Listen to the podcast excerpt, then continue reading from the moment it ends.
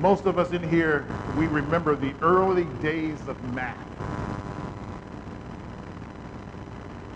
Remember those beginning lessons?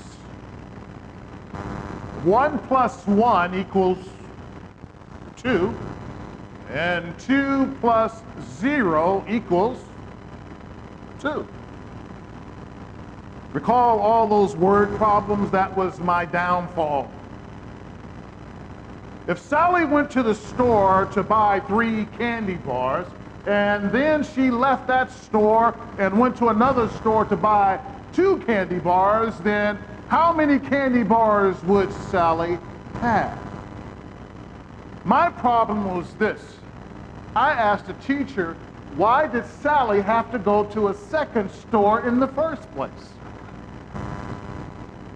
They didn't like that. Because I was just curious, because Sally, if she was already at the store, why did she have to go to a second store to buy more candy bars? Didn't make sense to me. But anyway, then it went on there from 1 plus 1 and 2 plus 0 and so on and so forth to 4 times 4, uh, 156 divided by 0.5. And then what about uh, the hypotenuse and trapezoid? The dreaded quadrigonal formulas and trigonomic formulas. The bottom line is that uh, all of that would not be possible if we did not get uh, the foundational principles and understanding of what's one car plus one car. How many ice cream cones would you had if you had a one in your left hand and one in your right hand? Some people would say none because I would have eaten them ahead of time. Addition is one thing we learned and refer to over and over again in one form or another for the rest of our lives. It is foundational to our understanding of basic math.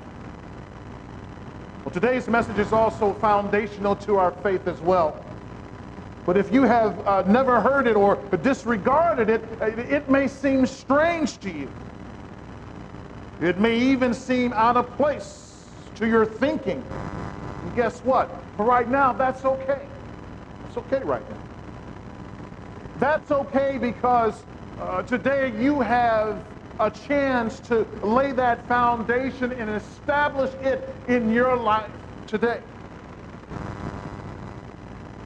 Today's message is a foundational teaching by Christ because our very existence, it depends upon it trusting it. It is true that the spiritual life, that over time it becomes a little bit more involved and complex. We do learn new things and, and more truths, uh, one compounded upon the other over time. We learn about theology, eschatology, soteriology. Uh, we, we learn about these things. But Jesus says that all of that does not matter if we stumble over the most basic and foundational lesson that he has to offer us concerning faith. What is that lesson? Please, Mark chapter 8, verse 31. Mark chapter 8, verse 31. The foundational teaching every disciple, every follower of Jesus Christ must know. Mark chapter 8, verse 31. And he began to teach them.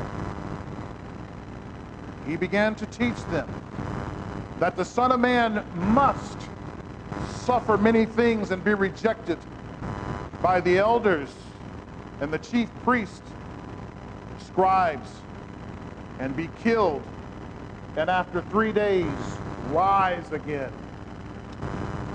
So Jesus taught that, uh, that the Son of Man must suffer, that the Son of Man must be rejected, uh, that he must be killed, and that he would rise on the third day. How much confidence do you place in predictions that people give about one thing or another? Uh, is it really meaningful to you, or is it uh, something that you think is nothing but wishful thinking?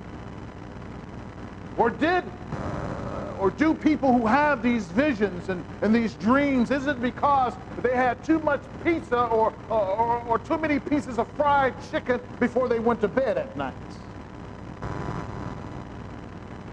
This teaching of Jesus Christ was so significant that he mentioned it three times to his disciples. Take a look. We're already in one place. Keep your finger there. But look over to uh, Mark chapter 9, verse 30. Look at that. Mark chapter 9, verse 30 and 31.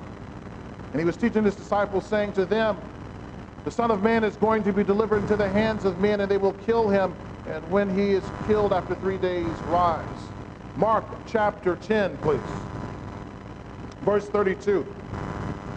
Mark chapter 10. Let's go down to verse 33. Mark chapter 10, verse 33. Saying, uh, See, you are going up to Jerusalem we are going up to Jerusalem, and the Son of Man will be delivered over to the chief priests and the scribes, and they will condemn him to death and deliver him over to the Gentiles. And they will mock him and spit on him and flog him and kill him. And after three days, he will do what? He will rise. It is important for us because, as with other teachings, that oftentimes we get stuck trying to understand uh, uh, what is God saying to us. Our own mindset, uh, somehow we don't quite get it, don't understand why was it even necessary. So therefore, sometimes we don't willingly accept what Jesus has to say, and we need repeated exposure.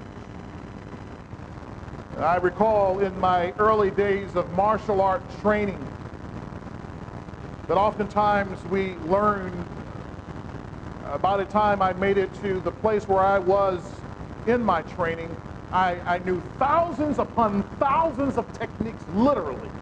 Thousands upon thousands of techniques. Not just one, not just how to do this, but thousands. I knew how to do it on both sides of my body on top of it. A, a weird thing. But the only way that you could be able to recall those things is if you do it repeatedly. Same thing as a musician. If you're a musician, you know what I'm talking about. Remember the days of practicing one thing? I shouldn't say those days. Uh, remember how, as a musician, you practice one thing over and over again? Again, recalling the days uh, that one time that I went in for a music lesson and I was having trouble with the one exercise and my teacher told me, your problem is you just have not practiced it enough. I'm like, what do you mean? He says, you need to practice it again. So one day I set my heart to do exactly what he wanted to do. And this one exercise, I must have practiced it 100 times in a row. One, two, three, four, five. And each time would probably last about 30 seconds. But after 30 seconds, I got it.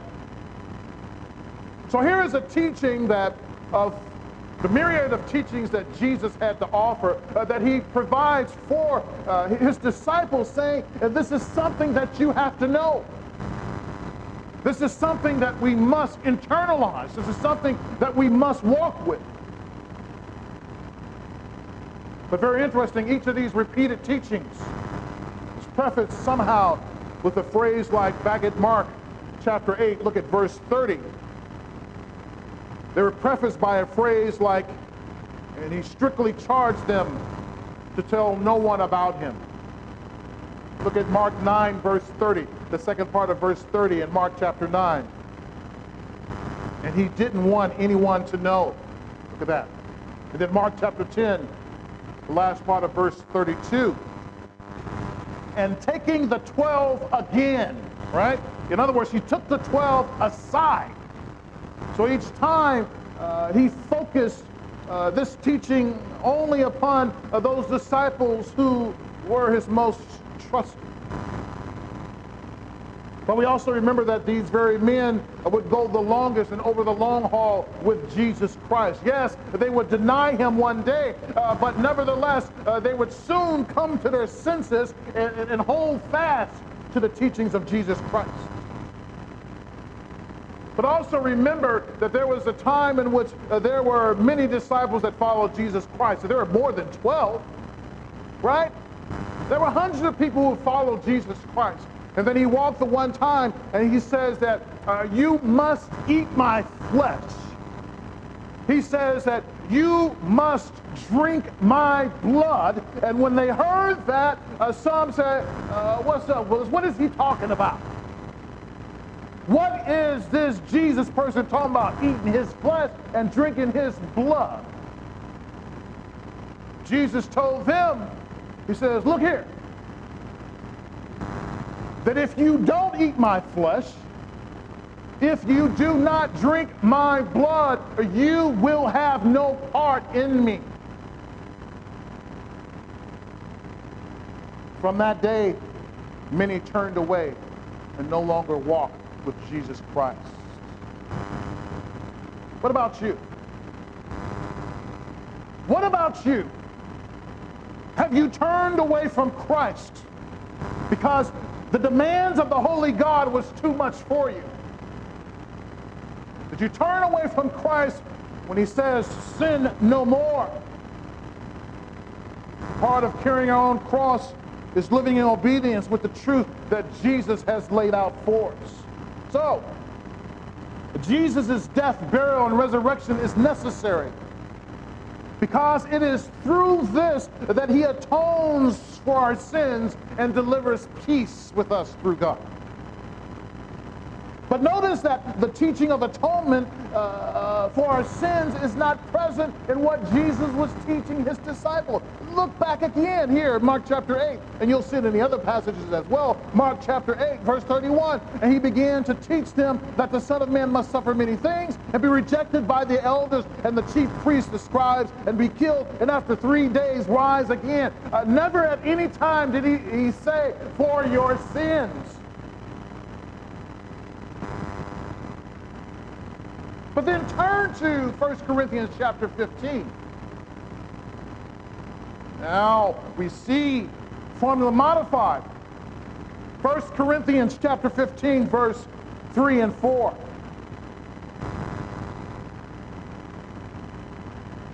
Paul says, For I delivered to you as of first importance what I also received, that Christ died for our sins, in accordance with the scriptures that he was buried, that he was raised on the third day in accordance with the scriptures.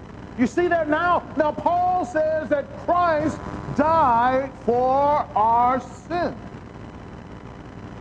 But Jesus consistently taught that he must suffer, be rejected, killed, and rise again uh, on the third day. Where is this part at for our sins? Well, look at what was prophesied about Jesus from the very beginning, Matthew chapter 1, verse 21. Matthew 1, verse 21. Concerning Mary, the scripture says, She will bear a son, and you shall call his name Jesus. For he will save his people from their what? Matter of fact, let's let's uh, uh, let's shout this out together. We're going to read this whole passage together. Mark, uh, uh Matthew 1, 21. Let's read this together out loud. She will bear a son, and you shall call his name Jesus, for he will save his people from from their sins. There it is. And then Luke uh, chapter 19, verse 10, for the Son of Man uh, came to seek and say and to save whom the lost. Mark 19:10. Come on. Uh, for the Son of Man came to seek and to save the lost. The lost, they are sinners. That was us. Come on. That was you and me. Jesus came to do it for you and me. This is why he came. Song says he came from heaven to earth to do what? To show the way. Jesus had a mission and he would not be deterred from it at all. He would go on to the cross. Jesus would endure the shame and suffering. He would resist the urge to rightfully uh, lash out at those who mocked him. Uh, uh, the devil told Jesus Go ahead and fall off uh, the pinnacle of this temple, and you can call a myriad of angels to lift you up. Jesus certainly could have done that, but he didn't. But then here, back in Mark 31, Jesus refers to himself as the Son of Man. This phrase originally made its entrance in the Gospel of Mark back in uh, Mark 2, verse 10. But then we have seen that the Son of Man is also the Lord of the Sabbath. Seeing that the Son of Man came not to be served, but to do what? To serve. That the Son of Man here in Mark 13, uh, Matthew 13, 37, that the Son of Man, he sows good seed. In Luke 5, 24, the Son of Man has authority on earth to forgive sin. Mark 14, 62, the Son of Man will be seated at the right hand of power. Matthew 19, 28, the Son of Man will sit on his glorious throne. And then Luke 12, 8, the passage says, people who acknowledge him is the Son of Man, that the Son of Man will acknowledge them before an audience of angels in heaven. So as the Son of Man, we view Jesus as one who came to serve the people as he connects us with God. Initially, his ministry is not about kneeling at his throne, but about getting people to understand uh, that the great life awaits them for those who trust in him as his Lord and Savior. So it is true that the Son of Man, that he must suffer, that he needed to suffer. He needed to be rejected. He needed to be killed. And he did rise from the dead after three days. Next. So after hearing this teaching, another mindset comes into the picture, and here it is. The satanic and the humanistic reject this vision of Jesus Christ. The satanic and the humanistic, they reject this idea of Jesus having to come uh, to be rejected, uh, to suffer, and to be killed, and to rise again on the third day. The humanistic and the satanic, they say, no, uh, we don't accept that. What are you talking about? A mind that is not discerning cannot receive the things of God. Note that here in verse 32 of Mark 8, that Peter turned around and rebuked Jesus for suggesting that he would be shamed and killed, but Jesus turned around and rebukes Peter and attributes Peter's inability to discern God's will as being sourced in the satanic. What? You mean to tell me that someone can say something that can be sourced uh, in the satanic and darkness, in the dominion of darkness? I tell you, absolutely right. You are correct. Peter had a very strong disapproval of what Jesus was saying. Here, the disciple was trying to act like the teacher while making the teacher seem like a pupil. But Jesus says, absolutely not. Uh, we're not going to have that because, Peter, you don't know what you're talking about, devil. Peter got it twisted. He got it all wrong. Prior to this, if you remember uh, ahead of uh, uh, uh Mark uh, 8:31, uh, Jesus asked Peter, "Who do you say I am?" Remember that? And Jesus said, "What? You are. Come on, you're the man. You you, you the Christ." Peter says to Jesus, "You are the man." But even in that, Jesus would not allow Peter to be the one to publicize his messiahship to the people for various reasons. But also, uh, during the course of Jesus' ministry, oftentimes the devil or someone would show up to try to rein in Jesus, uh, saying, We're not going to let this Jesus get through. Satan used Herod's merciless slaughter of all male children two years old and under uh, in order to eliminate Jesus. Uh, uh, the devil said, I'm going to use Herod. And since Herod says, since I can't figure out who is who, then what I'm going to do, I'm just going to kill all male kids two years old and under. I'll get that Jesus one way or another.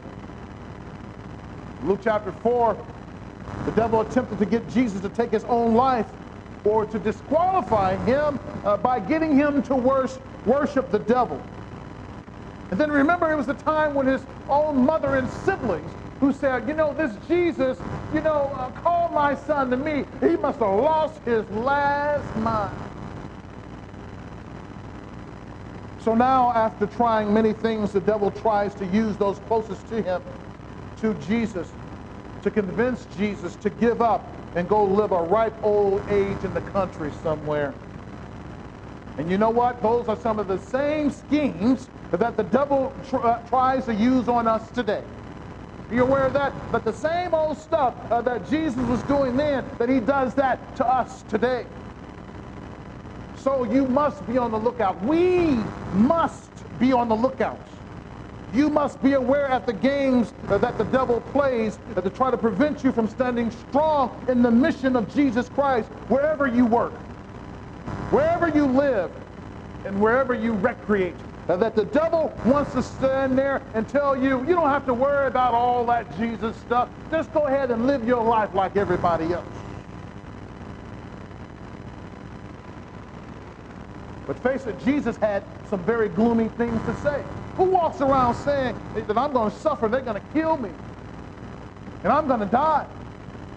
This is what he tells people who want to follow them? Come on, that's not victorious. That's not victory. That's not how, how people run around in church and says, I am victorious, I am victorious.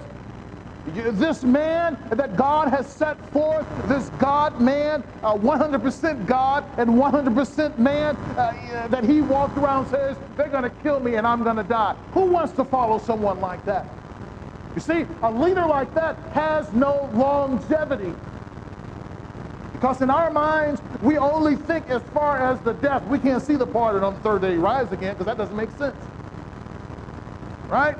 If somebody tells you that you're going to die, it's like that's going to be it until Jesus come back. But Jesus says on the third day that he's going to rise again. But they couldn't hear that. Have you ever had a conversation with someone and they were talking, but you really didn't hear what they were saying? Some say, yeah, my wife. And not by my wife, I ain't talking about my wife, I'm talking about your wife, right? And some would say, yeah, my husband, right? Some would say, yeah, my parents, right? Uh, some would say, yeah, my kids. It goes. Some would say my boss. Some would say my employee. Right? Sometimes people are talking it's like their, their, their, their mouth is moving, but there are no words coming out their mouth. So when Jesus got to the part about him, uh, him dying and then uh, rising again on a third day, I can imagine, we don't see this in scripture, but I can imagine all they could hear is this. He's going to die. He's going to die. That's it. He's going to die. This is going to be over with. And Peter says, ah, you are a leader. It is not going to happen to you. No way. Jesus' language did not give them immediate hope. They had been waiting on this Messiah all of this time. Imagine what was going through their mind in this moment of being instructed. Look at Acts chapter 1, verse 6. This is what they were waiting for. Acts chapter 1, verse 6. And then get ready for Matthew chapter 20 after that. Uh, Acts chapter 1, verse 6. So then they had come together. They asked him, this is Jesus, Lord, so this is after he was resurrected from the dead now. Lord, will you at this time restore the kingdom to Israel? Uh, it's like, wait a minute. Jesus just showed up from the dead. And all you can think about what's going to happen in politics Who's going to be the leader in, in, in, America, Jesus? Will it be the Democrats? Will it be the Republicans? He rises from the dead, and that's the first thing that you think about. No. Jesus says, nah, right? Nah. Remember that? Matthew 20, verse 21. He said to her, What do you want? She said to him, This is Jesus. Say that these two sons of mine are to sit one at your right hand and one at your left in your kingdom. See, what they were thinking about, Mother Crockett, was the fact that they wanted a position of leadership once the, the whole uh, politics thing had played out. They wanted to be governor. They wanted to be a senator. They wanted to be the Secretary of State. They were saying, Jesus, would you give us a job in your kingdom? Can you give us a job? And, and, by kingdom, again, they're only thinking temporary, uh, the, that God would soon come and restore everything back to Israel so that they would no longer be victims of Rome, no longer be victims of Greek uh, of the Greeks, no longer victims of the Babylonians, no longer victims of the Assyrians, no longer victims uh, of the Medes, no longer victims. You see, Jesus came, they were thinking to be their current president and to lead them in victory so they will no longer have to live in fear. Politics is what they had in mind. So Jesus told him that, look here, then you are thinking about the things of this world and not the things of God. So Jesus rebukes Peter because he was moved by Satan to attempt to prevent Jesus from carrying out his mission. Humanity in us wants to protect and prevent someone we have spent time with, someone we love from falling prey to a set of circumstances that are preventable. This is the humanistic approach because it reeks of the flesh, and by the flesh, we're talking about uh, uh, reeking of the desires that we want to do. Right? It talks about our own personal desires and how we want to find ourselves in five years see, Jesus, if my mama don't speak up for me now and get a position for me to be your vice president or your secretary of state, then I'm going to be lost. We're thinking about our family. How will our family thrive? So, Jesus, do something for my two boys. I know they're a little crazy sometimes, but would you do something for them? So, for Peter, as he spoke up, this death was not necessary. Why couldn't Jesus simply exercise his authority, authority and go and sit on the throne? Some would argue that if your God is so great, why didn't he just bypass the whole death thing? This is why some people will tell you in the New York Minute, I don't need your Jesus. They think that they have it all together. Here it is, Brother Cleveland. So when Jesus says, 9 1 Truly I say to you, there are some standing here who will not taste death until they see the kingdom after it has come with power. What Jesus was saying is simply this that you need to deny yourself now, because if you don't, you will find yourself in a position that you're going to be face to face with the kingdom of God, and then it's going to be too late. For some of you, it's going to be a good thing, but for the other folks, it's going to be a bad thing. But what will your position be when you see the Son of Man coming in the clouds with his glory?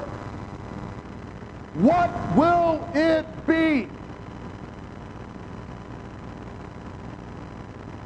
But we will tell them that this is the very point about this death thing, the death of Jesus Christ. This is the point. Because God, He demands justice. You cannot and would not be able to compensate for the dark unpleasantness uh, that is at our very core. Uh, you are dark. We all are dark at our very core. That is something inside of us that wants to oppose God. And this is the fallen nature of mankind. He said, Well, I, will just change myself with my willpower. The prophet Jeremiah says this. Jeremiah 13, can an Ethiopian change his skin color?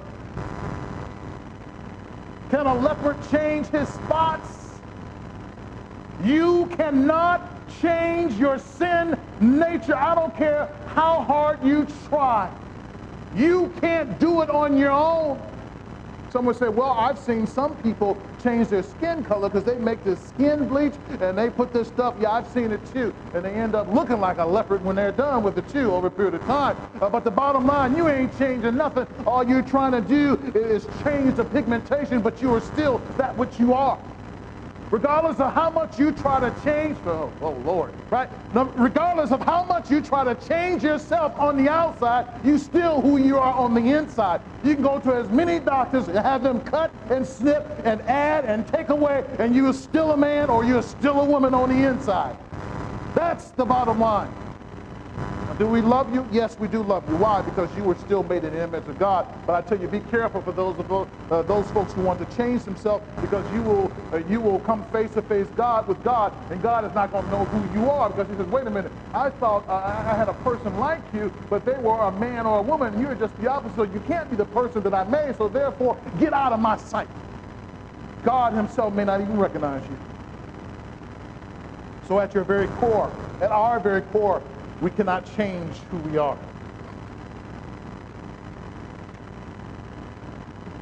The humanistic would say there is no need for one person to die for another. Uh-uh. To them, this is unnecessary because each person is responsible for both the good and the evil they perpetrate.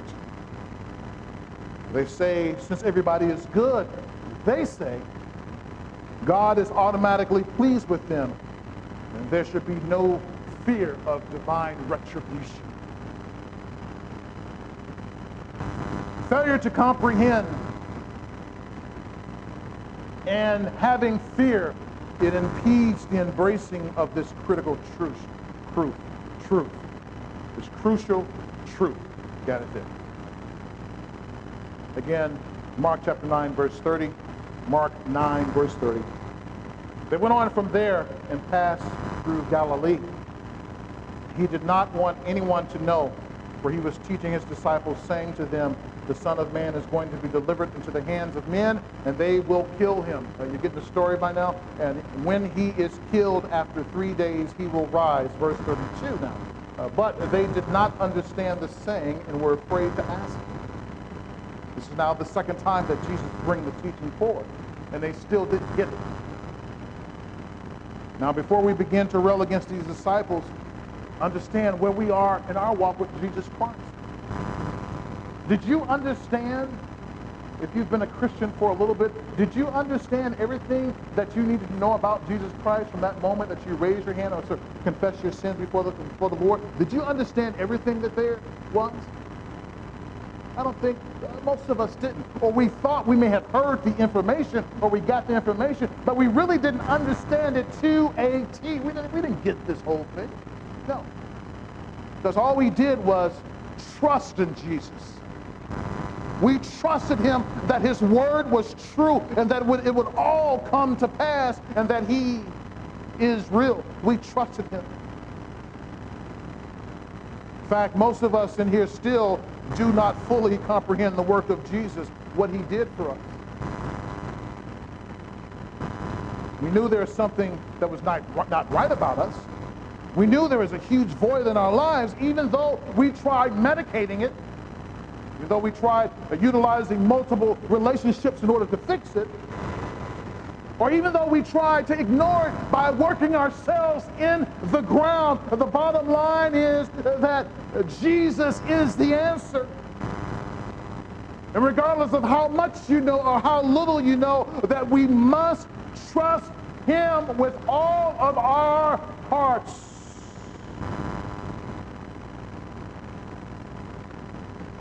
When God said, welcome to me, when God says, Come to me, all those who are, weary and heavy laden, and I will give you rest, we rejoice and say, Thank you, Jesus.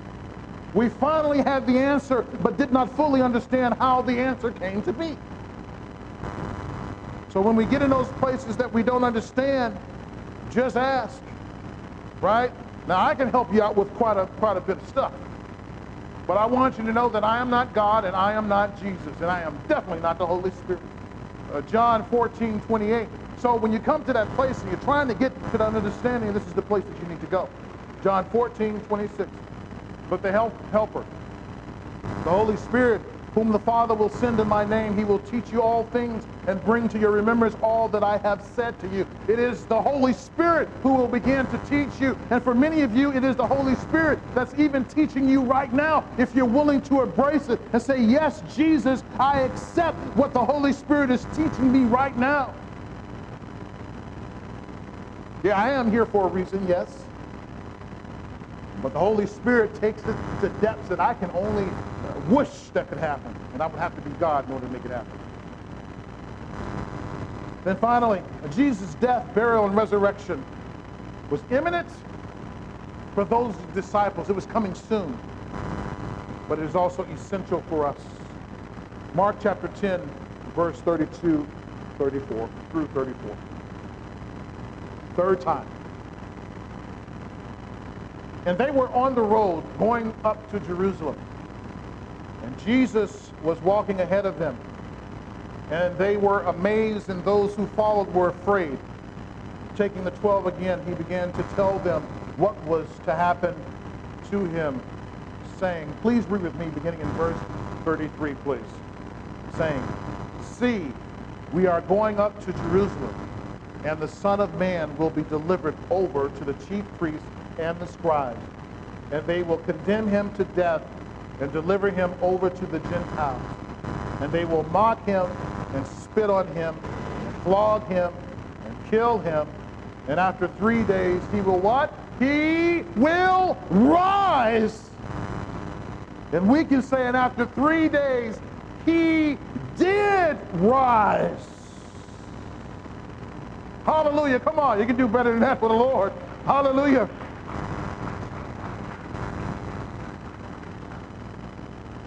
We must absolutely follow Christ even when it seems as if doing so does not look like it is the road to victory.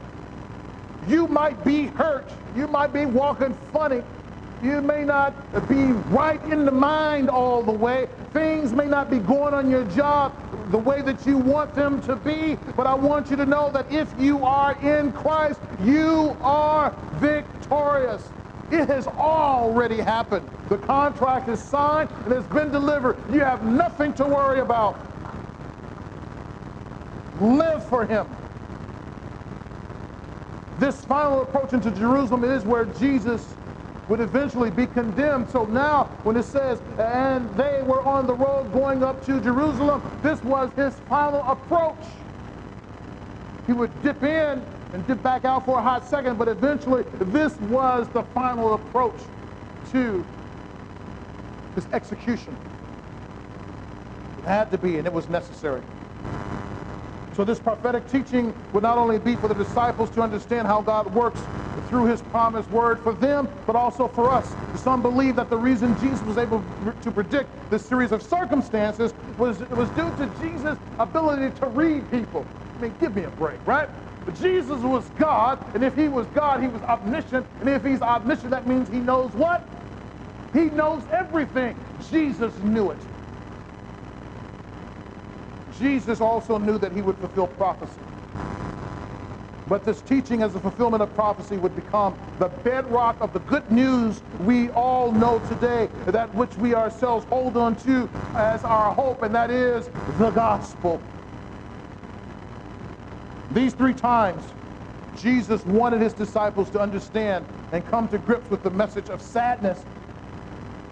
But also it was a message of hope. Because if we do not uh, shut Jesus off after he died, then our ears are open to hear that he rose. Who needs Jesus? We need Jesus. Who needs Jesus? I need Jesus. Who needs Jesus? Jesus died for our sins. He was buried, and on the third day, he rose from the dead. Jesus is our confidence, and Jesus is our hope. Let's pray.